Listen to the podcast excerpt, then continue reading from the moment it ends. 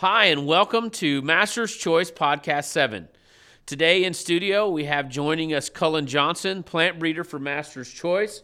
Calling in as a guest, we had Earnest Weaver from uh, Byron Seed. We discussed genetic diversity and why that's important to a farm, soil samples, weed management, and Earnest spoke about cover crops and the need for building good soils. Hope that you enjoy listening today. Thanks for joining us.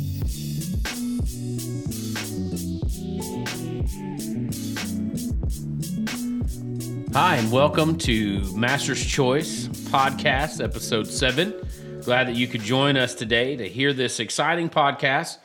We've got uh, Cullen Johnson in the studio with us this uh, this morning or today, and um, Cullen is our plant breeder here at Master's Choice. And so, Cullen, welcome. Thanks for joining us today. And uh, let's see, tell, tell us exactly what a plant breeder at Master's Choice does. Uh, well, first off, thanks for having me again. No, you're Uh, not welcome. Oh, well, again, same thing from last time, but no, uh, you know, uh, a little bit about what I do is uh, as I'm uh, creating the new lines that um, will end up in a Master's Choice lineup, and that, that backs up even into the, the female side and the male side of the hybrid um, that that goes into uh, our bags that the, the farmer plants. So, uh, look, that's just a brief overview of what I do. There's a lot more that goes into that, but um, yeah, that that is the gist of what I do: making new males and females for our hybrid lineup. Or however long. Good. And uh, you are, I mean, it's getting down to planting time here pretty quick. And so, in the process of that, you'll be planting a nursery, right? Yeah. And and nursery's not like babies in baby bed, but it's it's basically a, a spot where you look at these inbreds, that you plant these inbreds, that you make crosses. What what are some of the things that you do in the nursery? So, uh, give a little perspective. This year, we're going to be having about six acres worth of nursery. Um, it's going to be every row is a unique uh, inbred population, um, so they have unique genetic backgrounds. Um, and I am going through and I'm selecting out the ones that I, I would like to have move on for the next generation. Um, I think I've, like I said, about six acres. So I'm figured that roughly around, oh, 3,000 rows or so. Um, some of those will be hand crosses for our hybrids, making test crosses. Um, so that will go into our experimental lineup and we'll uh, do some silage testing as well as grain testing um, uh, next summer with, with those, as well as sending uh, some of those off to Puerto Rico so we can see grow outs. But um, that's a little bit of what I do. Um, I'm doing some inbred observations, uh, some gene types of things, working with genes and, and, and molecular markers um, on, a, on a certain block. But the main priority of what I do is in uh, inbred development and looking at uh, screen populations for certain characteristics that we would like later on in our hybrids. So so what are those characteristics that you're kind of looking for? Um, I'm looking for a good uh, solid plant, something has good stay green uh, that gives us a large harvest window.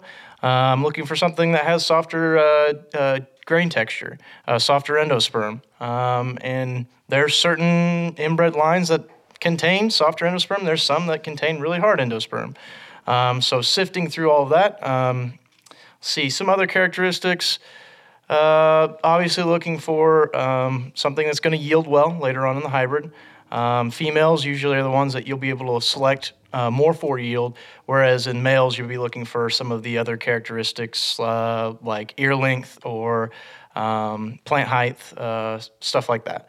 Um, so, you know, that's kind of the essentially just a few of the, the things that I look at whenever I'm in the nursery, but um, it, it's it's a unique unique thing uh, walking a field like that. So. Absolutely. So, so it sounds like that there's a, a lot of different genetic. Um, I don't know if the background is the right word, but at least a lot of different genetic diversity going on. And when we when we think about that, for us, we understand that pulling those different backgrounds and, and making sure that when we put those together, that they actually we, we get something kind of new and unique out of the hybrid. Is is genetic diversity for uh, for a farmer important? And, and what exactly, when we think about that, what exactly would that look like? Yeah, so uh, that's that's very important. Uh, uh, kind of have the uh, you don't put all of your eggs in one basket type of analogy. Okay. Uh, you want to diversify. Uh, for example, say uh, take 20, 2012, and we a lot of us point back to 2012 as, a, as kind of an example for a lot of things. But in 2012, there were some hybrids that did very well, and their genetic backgrounds um, had high stress tolerance, high disease tolerance, and was able to get through some of those tougher times through the summer when we weren't getting as much rain. Whereas there were some that, uh, you know, only um, yielded about 20 bushel. And, you know, that, that was because of the genetic background. They weren't uh, bred or they, they didn't have the characteristics for drought tolerance or disease tolerance or whatever it was. Um, so having a diverse uh, diversity of hybrids in your fields, uh, not specifically this row is one hybrid and then this row is another hybrid, but diversity across all of your fields, um, you know, start selecting your eggs and putting them in different so, baskets. So we so we had all of these hybrids that performed very well in 2012. Okay, so or, uh-huh. or, or, better than others. Yeah, yeah. Why wouldn't we just go ahead and, and do those every year if if they're going to perform better under under stress and uh, disease and those things? Why wouldn't we just say, okay, well, let's get rid of these these other genetics and let's go let's just go for for these that did well in in uh, 2012 well a big part about that is hybrid placement. Um, so environment's going to be different climate's going to be different from every year and so we we can't really predict we can make assumptions for a certain period of time but we can't really predict what's going to be happening in the next uh, two to three months. So having a um, diversified portfolio of hybrids um, can hedge your bets against certain certain deals. So, so if, if we're trying to if you're trying to say like getting rid of uh, a hybrid in our lineup, uh, that actually hybrid might actually work better in another location, but we're putting it on on our field because that's going to be a good solid average there. So those those hybrids that didn't do quite as well in 2012 may actually outperform the hybrids that did do well under other circumstances. Yes, correct. And so and so there's no need throwing the baby out with the bathwater, so no. to speak. Yeah, just correct. because they didn't do well. And, and how how much of that do you see with farmers even year to year when they select hybrids that that you know, hey, I I picked this hybrid, I really liked it, but it didn't do well this year, and I'm getting rid of it, and I hate that thing, and or or even companies. What's the danger of, of that? Uh, you're narrowing your uh, diversity, really, uh, and and that's one thing that in modern uh, breeding schemes that we have to to uh,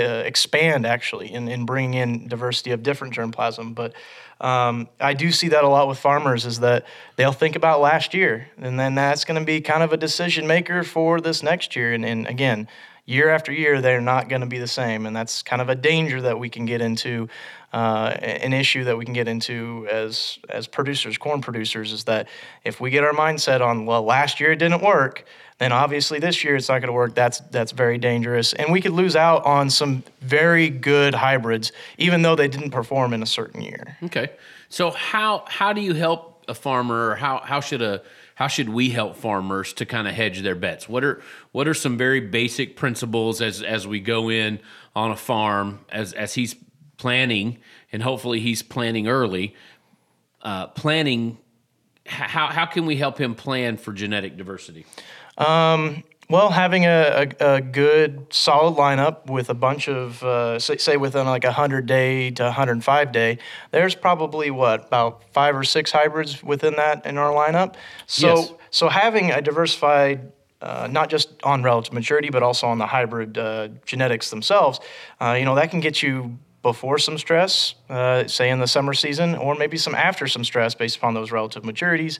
Um, if, uh, for example, say a dealer is going on the farm, knowing what soil type is very important. Uh, if it is it highly drained, uh, is it is it poorly drained? Is it a silty loam or is it a, a clay loam um, or a clay? And and we can. Um, if we have a good solid lineup and has a lot of diversity through it, one of those or one of those hybrids will work well on certain environments and um, work well on in certain environments better than other ones within that certain uh, relative maturity or hybrid um, lineups, I guess, area. Okay. how so? How many different hybrids? How many different genetic backgrounds? How, how many of that do we typically like to see? Would you like to see on a farm?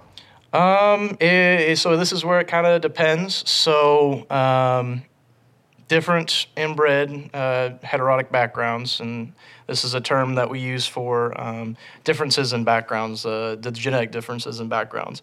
Um, some of those are better for the northern um, climates, and some of those are better for the southern climates. And some of those work really well, uh, bringing them up and bringing them back down in in, in um, longitude, latitude, stuff like that. Um, really, there is about, if you like to clump things all together, there's about eight different heterotic groups. And, and um, a combination of basically four um, stiff stalks, which are your females, and four non stiff stalks, which are, are your males. And having combinations of each one of those, and that's roughly 16, um, I would like to see at least eight um, different um, pairwise combinations uh, between heterotic uh, backgrounds So- within your area. So in a in a typical on, on a typical farm, as he's planting hybrids, Mm-hmm. you know, he's not going to know all of those different heterotic groups and backgrounds, um, and the and the dealer may not Mm-hmm. know all of those. So so how many specific hybrids do you think do you think that a, a farmer ought to plant? You know, I mean, should he should he do? You know, we say diversity, so he says two. I'll just give me you know give me two, three. I mean, I mean, where do we like to see that? My preference would be right around four to five, um, and it depends on how big your farm is. If you're Sure. only farming ten acres, you're you might want to split those up with between two or three. Okay. But if you're going to be farming 400 to 1,000 acres, I would say somewhere between the four and five. Okay. Uh, different hybrid ranges. It again depends on your soil type, depends on where you are at in, in longitude and latitude. Um, but um, overall, I, I would say a good average would be four to five. Um, if you're going to be on some real tough soils, um, maybe a six, six, five or six, somewhere right in there. Okay. So. Okay. So you talk about, you know, we need to diversify as far as r- heterotic backgrounds. You also talked about relative maturity. Okay.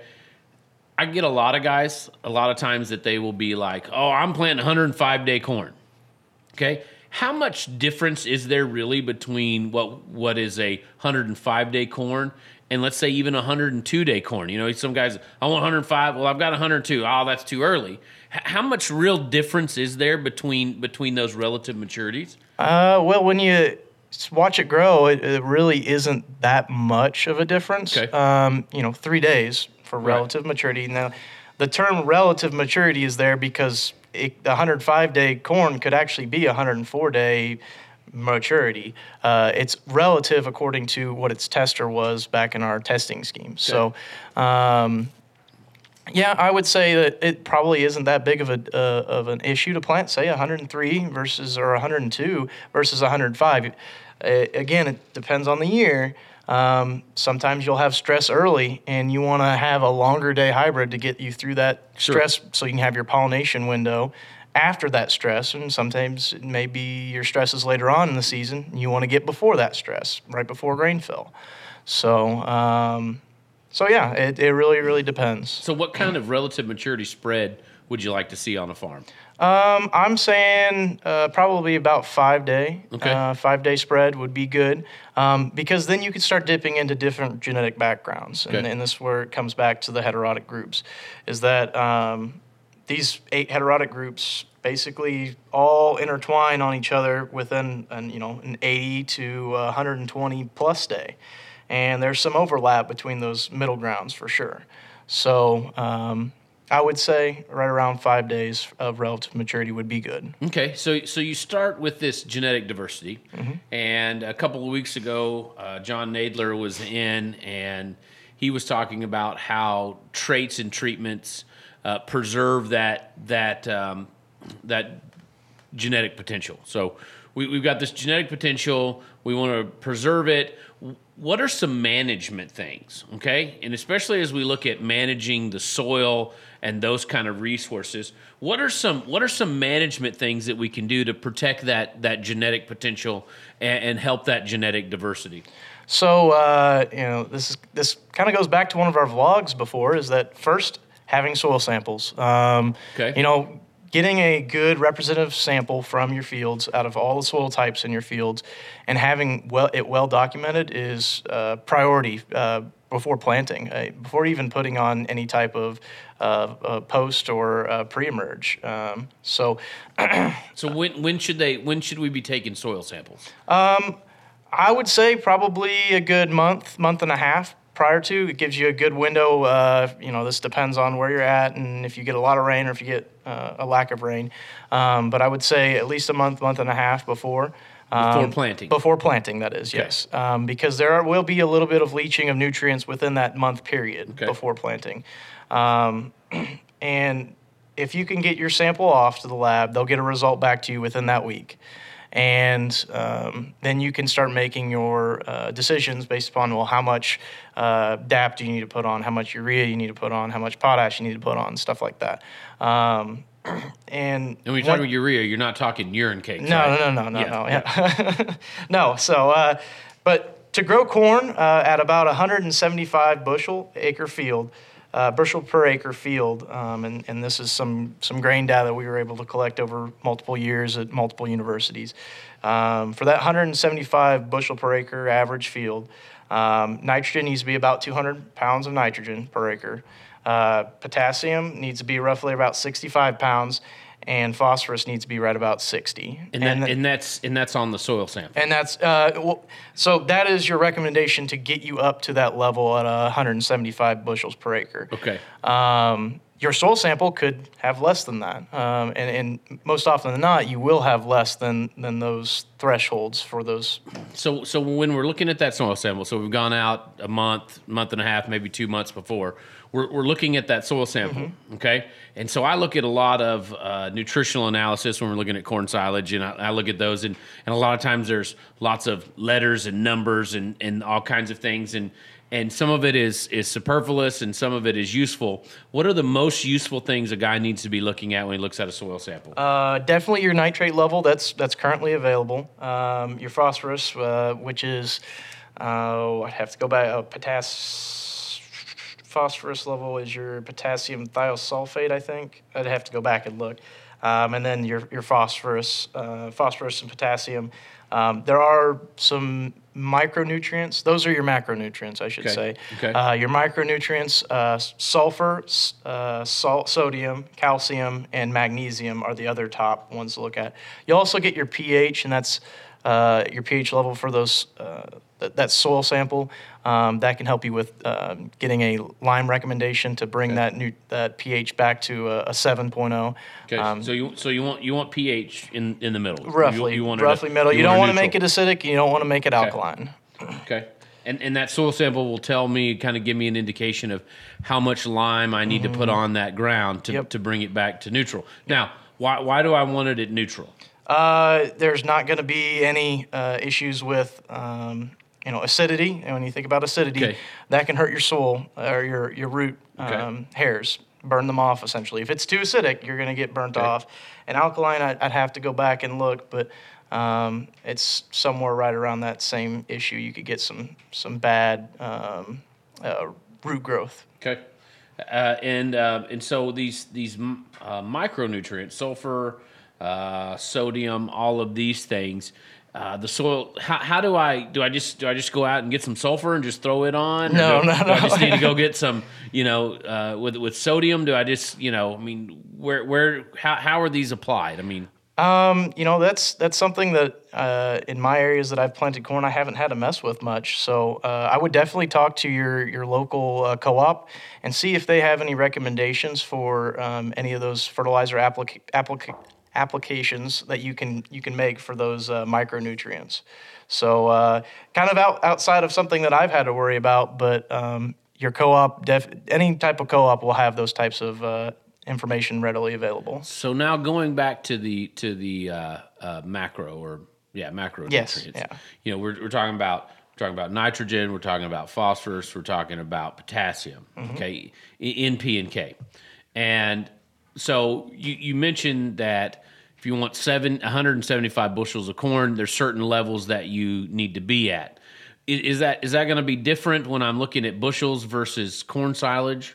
Uh, so, uh, for an example, uh, when we look at nitrogen, uh, when we're going to be taking silage, you can back off of that about 10, uh, 10 pounds per acre because you are not going all the way to grain fill. Okay. Um, you know, you're taking it what about 10, 15 days prior. Oh Uh, yeah, it could be could be even more than that. I mean, you're, you're taking it at you know you want to take it at sixty five percent Some moisture, which is not, and you're, got to get down to 16% moisture for uh, Yeah. for uh, oh, grain corn.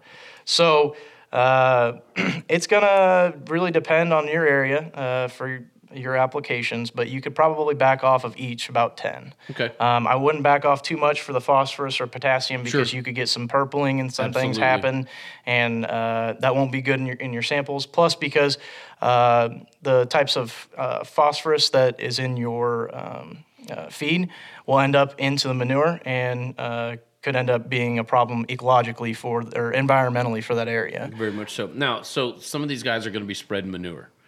Do they need to be testing their manure before they put it on, and that it's going to co- correlate with their soil sample? Yes, yeah, I would definitely would.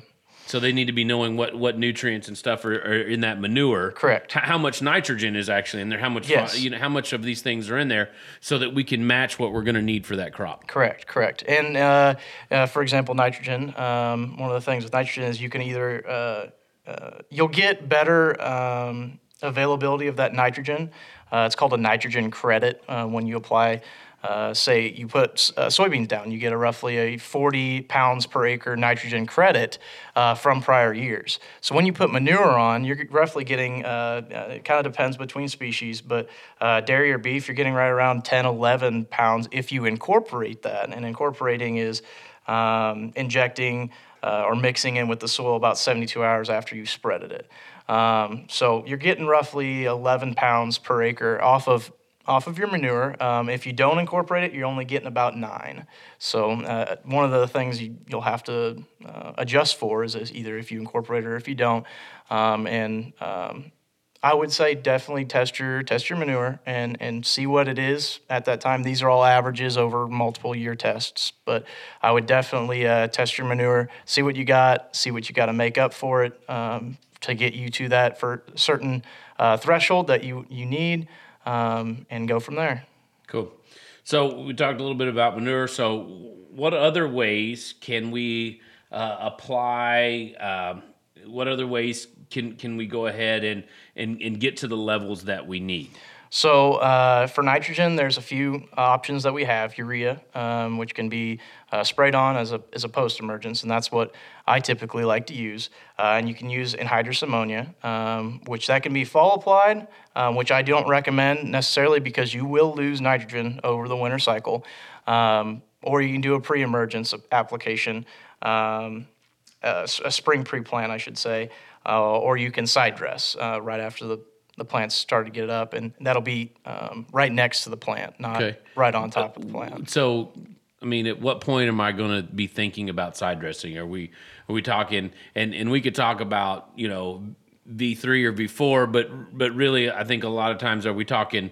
Are we talking knee high, thigh high, ankle high? I mean, where are we where are we looking Uh, at? I would like to get in there before it even gets close to knee high because uh, your highest uh, nitrogen fixing point is going to be those early growth stages, Okay. um, and that's where um, you're a lot of that nitrogen is being used up, so it can grow that plant, so it can start fixing that nitrogen into it, uh, into the plant and be able to grow quickly to so get to. so we're we're looking at V three, V four. Yes, yeah, I would get in there early.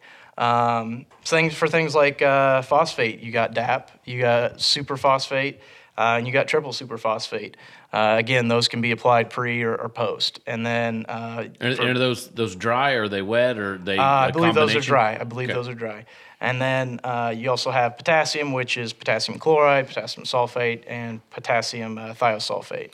So with with potassium sulfate, Mm-hmm. okay, is there is there an added benefit there of of getting some of the sulfur that we may You need? can you uh, you can get a little bit, but you're not going to be getting a lot because that potassium ha- is the one that um, uh, I, I I would think you wouldn't get a lot, but now that I think about it a little more, because potassium has, and this is going back to the science of it, potassium would be holding on four chlorine ions. So I would assume then, yeah, yeah, you probably would be getting some good chlorine, um, but one of the things is uh, chlorine. Uh, if you're using uh, potassium chloride, you know, there usually isn't any uh, problems with having a lower chlorine content. I, I would say in uh, potassium sulfate, though, you would probably get some good uh, beneficials there by having the sulfite ions on those on those um, fertilizer applications. Absolutely.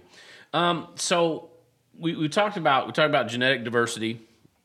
Uh, we've talked about some other some management of nutrients in the soil. W- One of the other things that's really detrimental that we that we sometimes take for granted, I think, you know, it's just it maybe it even comes automatically, is is weed management. And we hear a lot about weed resistance. So what is how how is how is weed management changing? Why is it important?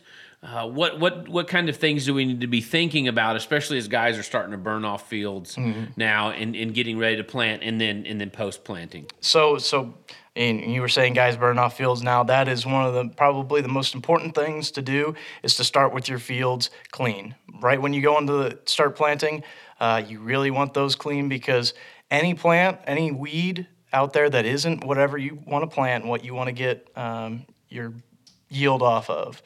Um, when it reaches roughly three to four inches tall, uh, you're going to be losing about two to three uh, bushels per acre from each day following that all the way up until you get to, to that pollination window. So, uh, again, start early, start with a clean field, and get those guys burned off because they're going to be causing issues for you all the way through. And uh, personally, I grew up uh, in an area where we had palmer issues and and uh, uh, foxtail issues and, and giant ragweed issues. And um, when you let those suckers get tall, they just bolt and they get ahead of you. And uh, I was the one that uh, my dad would always get me to go out there with a hoe and, and getting those fields uh, cleaned back up. So, uh, yeah, so starting early and getting those out of the way early is something that I recommend. Well, unless you have a lot of kids. Oh, yeah, unless you have a lot of Unless kids. Unless you have a and- lot of kids, and then you can just turn them loose. Yeah, yeah, exactly. A- a- absolutely. So, um, so, so getting them early that's key. What, what do we? How do we deal with those weeds that may be resistant, and how do we keep from from having that problem? So, uh, you know, because over the last years we've been really uh, using the same herbicides over and over and over, um, you know, that's been able to build us up resistance of, of certain. So, for example, giant ragweed. Uh, and giant ragweed is one that's tolerant and resistant. And there's a difference between the two. Tolerant is uh, where they, they can get hurt a little bit, but they still power through and get the seed set. While resistance is they don't even recognize the, that the chemicals being sprayed on them. Um, so one of the things, uh, just to continually scout and look for those. If they become an issue, and it, say you only have two or three after an application of some type of herbicide, if uh, two or three of those pop up, get out there with the hoe and get those out before they put any seed on. Um, you know that's and for a lot of people now uh, that's not very uh, useful um, because those weeds have been able to propagate and um, it's going throughout the whole field now. So at that point, um, what I would probably do is is use a different mode of action. Okay. Um, and, and, And to begin talk- with, when you talk about different mode of action, you're talking about explain explain that just a Yeah. little bit because because sometimes we get caught up in these terms and we use them a lot, but different mode Yeah, of action yeah. simply means it, the the way the herbicide works, it works on a different biochemical pathway within the plant. Okay. And certain and what we've done is we've created herbicides over the last 60 years that have not affected corn as much or affected beans as much or um, we've inserted a transgene so it doesn't recognize it or it gets digested. The, the herbicide chemical itself gets digested. And so um, when, when you want to have multiple modes of action, and um, again, change of different, um, just a different biochemical pathway than say another che- uh, chemical is, um, you start working on different biochemical pathways. And that plant may not be having the same resistance as the other mode of action. okay. has. So so let's just let's just Back take up, a, let's just take a for for instance. Yeah. Okay. So you got you got glyphosate. Yes. All right. And and and you have atrazine. Mm-hmm. Okay. So they, they work they work at killing the plant in a different, Different way, correct. Okay. Right. And and so some some plants that may be resistant to to one or the other, you spray the other one on it, and and it and it basically kills it because it's not resistant to that same type of of, of killing. Correct. Okay. Correct. And and and at that point, if you do have resistance, I would again use two or three different types of mode of action because you've already started to build that resistance up. You don't want to build another resistance up to another mode of action. And and that's that's a way you can hedge or you, are able to keep yourself from having resistance starting to build up is using two or three or four different modes of action and and doing that in different times throughout the year. Say this year we use uh, a glyphosate on uh, say our, our, our cornfields because we have the gt gene in it um, but next year we use an hppd which is like a callisto or um, uh, one of those types of okay. um, herbicides and then next year we buy uh, um, say like a um, of Liberty and have some corn with some Liberty genes in it. And you're uh, killing those plants off that could have gotten the resistance to last year's application uh, this year so okay. that they don't propagate and become issues for you later down the road. All right. All right. No, sounds good. So, um, what is what is the worst case scenario if weeds aren't managed properly? I mean, let, let's let's let's paint the let's paint the blackest of night pictures here uh, for guys who don't manage weeds uh, properly? Well, uh, you're the guy at the coffee shop that everybody's saying, "Oh, look at that guy's field; it's really dirty." And, and you know, there's uh, been times that I've driven around Indiana, uh, back where I'm I'm from, and and I've really seen some fields, and they've been bad. And, and you know, you know, you kind of look at them like, well, is, was there an issue that you got into there? Uh, you couldn't get into there; it was too wet or something. But um, you know, you you could be that guy, uh, but um, the weeds, like I said, they're going to be drawing back two to three bushels every day, and so when you start adding that up for four or five weeks every day, you're losing, you know, a hundred bushel easy when those weeds get big, and, and if there's a thick amount of weeds, that's when you really start losing because weeds uh, about that. Uh, um, three to four inch stage, they start sequestering nitrogen. Okay. And so anything that you've applied, any manure you've applied or urea you applied, you're starting to lose that to the weeds. And okay. you can lose up to about 40 pounds of nitrogen per acre per weed if you leave that to go on for the full season. Wow. So so not only are you losing yield, but you're also basically wasting the money that wasting you, the money you just you, put into you put it out there. So if I if I heard you right and understand you, the, one of the biggest problems or, or the biggest culprits or causes of resistant weeds is the fact that we have probably sprayed the same chemical on the same field for several different years. Yes, correct. Okay, and so so as much as we have uh, crop rotation that's going to help with things, we probably need some some herbicide rotation. Correct. Okay, and and and just going different year with a different herbicide with that different mode of action that's going to kill that plant in a different way to to keep those resistant weeds down and even to maybe even take care of those resistant weeds that we already have. Correct. Now. That's correct. Yeah, and then that's uh, that's all part of your management strategy. Is is uh, one, I think being open to uh, utilizing different things is, is very key, and, and that that's for your hybrid selection uh, as well as as for your herbicide selection. I think that that's high importance um, in a management strategy. Is that if you diversify um, those things, you can be a, a, better farmer, one, and and be able to.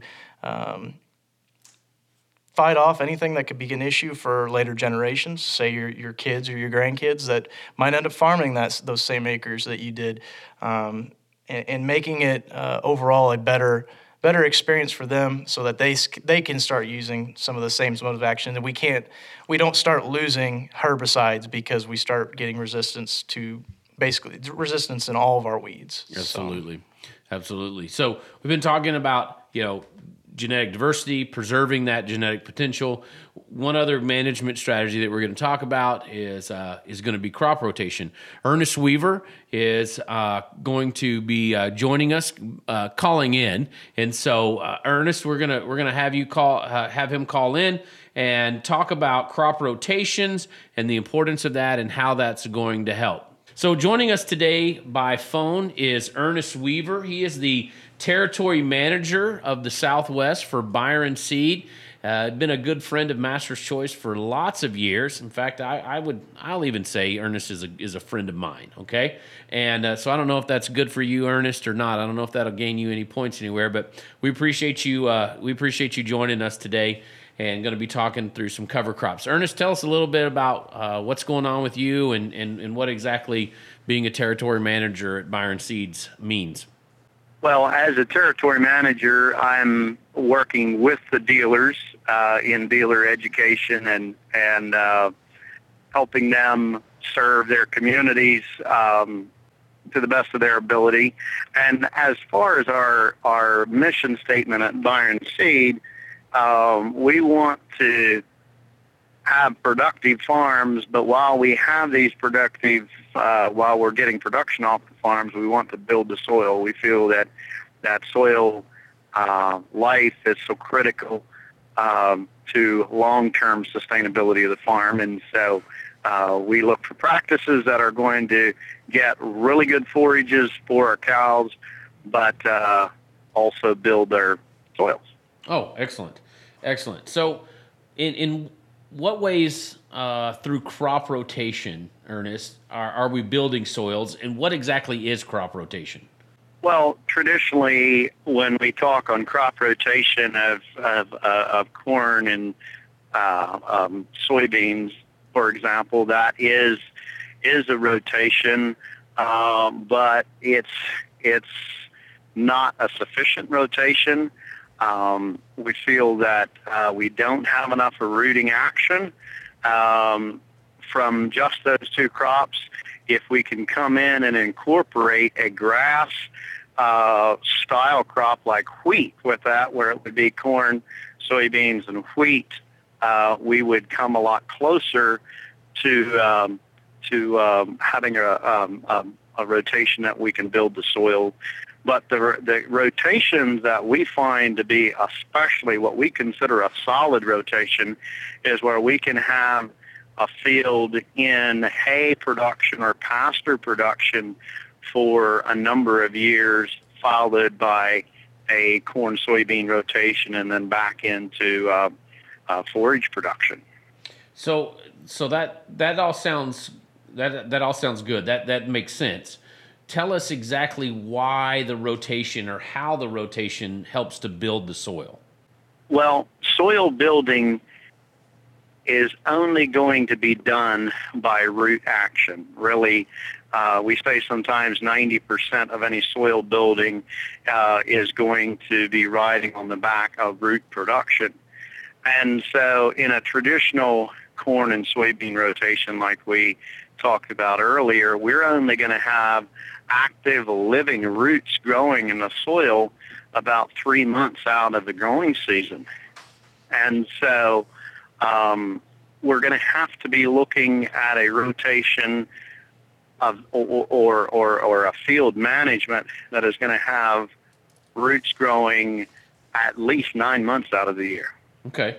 Okay, so so as much as it's about rotating crops in and out, it's also about kind of the catchphrase, or, or it's really a true phrase of cover crops, right? That's correct. Co- cover crops that go that go in afterwards. All right? right, and and for those for those guys who are who are livestock producers, cover crops can can also be profitable forages. Correct? Absolutely. Okay, and so if I'm a, if I'm a livestock producer, and what are some what are so I grow corn silage. Let's just let's just go with it. I'll I'll, I'll throw you a softball here, okay? I, I, grow corn silage. I need I I've come in. I said, you know, I want to build my soil. I need a cover crop. What are some options for me if I'm feeding either beef or dairy? Let's just say I'm, I'm going to take take I'm, I'm feeding dairy. And what are some what are some cover crop options for me that I can use after that corn? Okay, uh, when we're looking at a corn crop, we're looking at a, a crop that usually, if we're going to get maximum yield out of the corn, we're going to have excessive amounts of nitrogen. In other words, after the corn has is, is finished, uh, we're still going to have a significant amount of nitrogen left in the soil.